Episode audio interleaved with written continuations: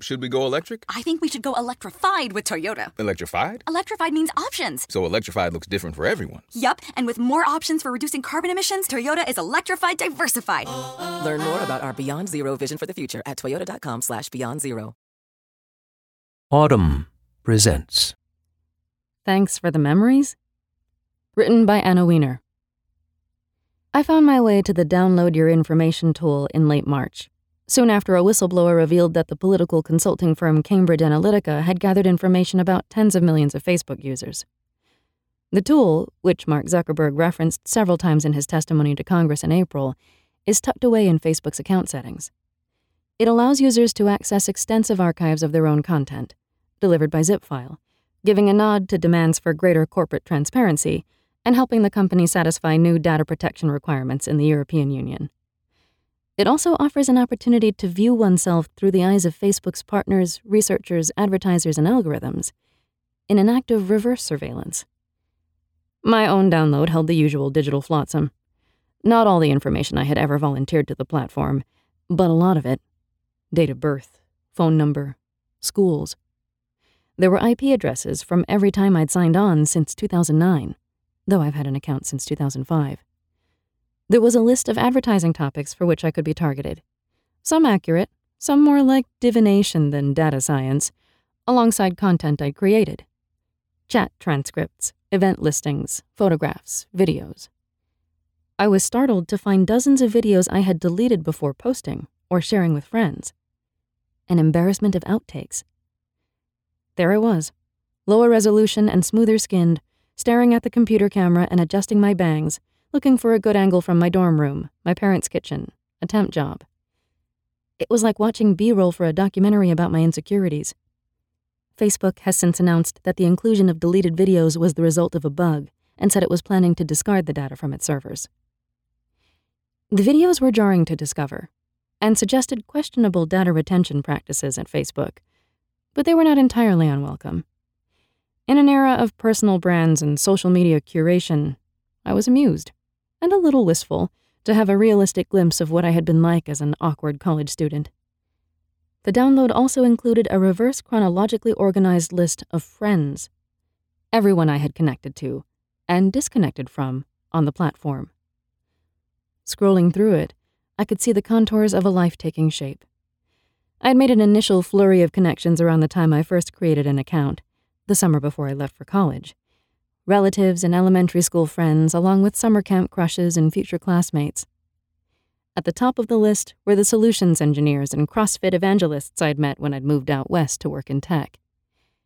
It was like looking at the guest list for a party I would never throw. Download Your Information didn't offer a coherent narrative. Instead, it presented a cascade of references, but few of the referents. Under Timeline, I found comments left by friends on the feature formerly known as The Wall, written with the candor of people who had not yet heard about Edward Snowden or the ad tech industry. But because the Facebook download displayed them without links to the original post or images, the comments were also completely decontextualized. Digging the bonnet, a dorm hallmate posted in 2005. What bonnet? I wondered, full of remorse. Shake that thing and violate it, a friend wrote a year later. What thing? Reading through this archive recalled a moment when time spent online was less anxious, less fraught. A time when Facebook was a website, not a platform. A novelty, not a conglomerate. A lark or procrastination tool, not a threat to democracy. Personalization was the work of the user, not the algorithm and the dangers of privately controlled, algorithmically determined information flows would have seemed to me like the stuff of late night stoner speculation. These ancient posts were a throwback to a time when nobody knew the name of Facebook's founder. Why should we have? My peers and I saw the website, like the other social networks we had played with Xanga, LiveJournal, Friendster, MySpace, as a toy with a shelf life. Eventually, it would be phased out, disposed of we could have probably been forgiven for being a little naive. Over the next few days, I found myself returning to the download folder, unceremoniously labeled Facebook Anna Wiener, to sift through conversations and grainy digital photographs. I am a sentimental person. I hold on to things far past their emotional shelf life. I still have a small card, delivered with a bouquet of flowers, from a high school boyfriend, written in the florist's scrawl and seeking forgiveness for a grievance I no longer remember. Reading through Facebook Messenger transcripts from 2011 was not especially compelling, but I was glad, in a vague way, to see them. At 31, I've spent a significant portion of my life in front of computers. A beige, boxy Macintosh Classic featured prominently in my childhood. I learned how to manipulate a mouse before I learned how to read. From a young age, I took the internet for granted. Still, the time I spend online has never struck me as worthy of documentation. Instead, I consider it time not just wasted, but lost. A regrettable, years long black hole. The data download was a time capsule of sorts, a rare record of time spent digitally.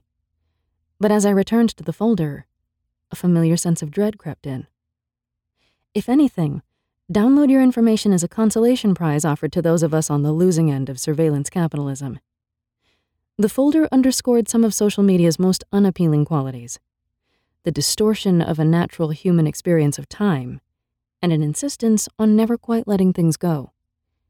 In the 13 years that I have had a Facebook account, I have deactivated it 31 times.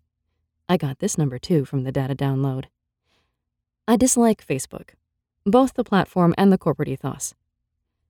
I am put off by the company's coyness around its role in the media ecosystem, and by the way some Facebook employees talk about their employer, as if one of the most valuable companies in the world is just a misunderstood do gooder. I do not even find the website pleasing, with its bland, homogenous design, corny animations, and attempts to encourage nostalgia at scale. I never quite know what to do on it. I don't have a great reason for sticking around, aside from the nagging feeling that I might miss out. For all the bittersweet charm they offer, Facebook's downloadable user data packets are artifacts of corporate cowardice.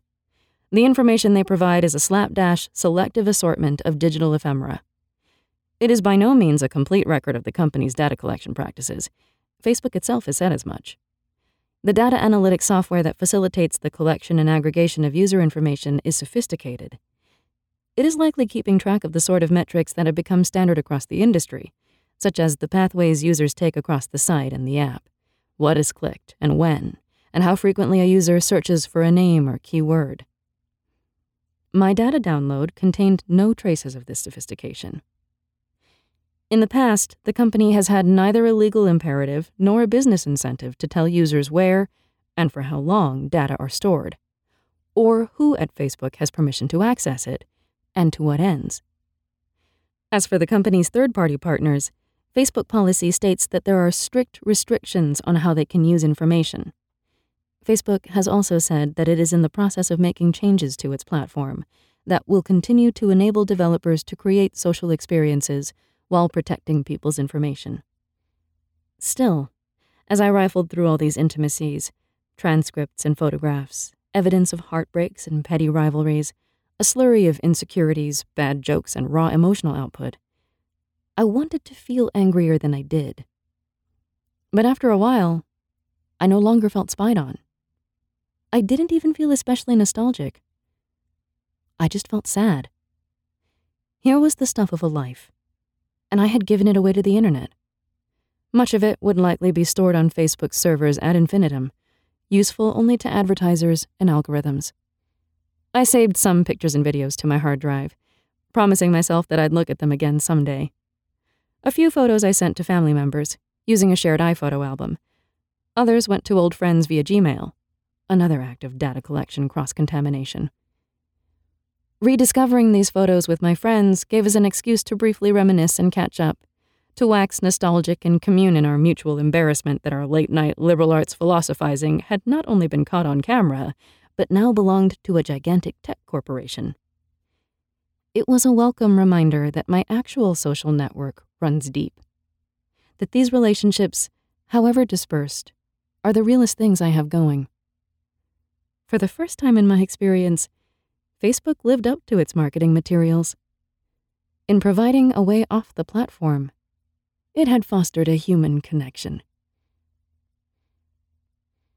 If you enjoyed this production, find the best long form articles read aloud in the Audm app, Available now for iPhone.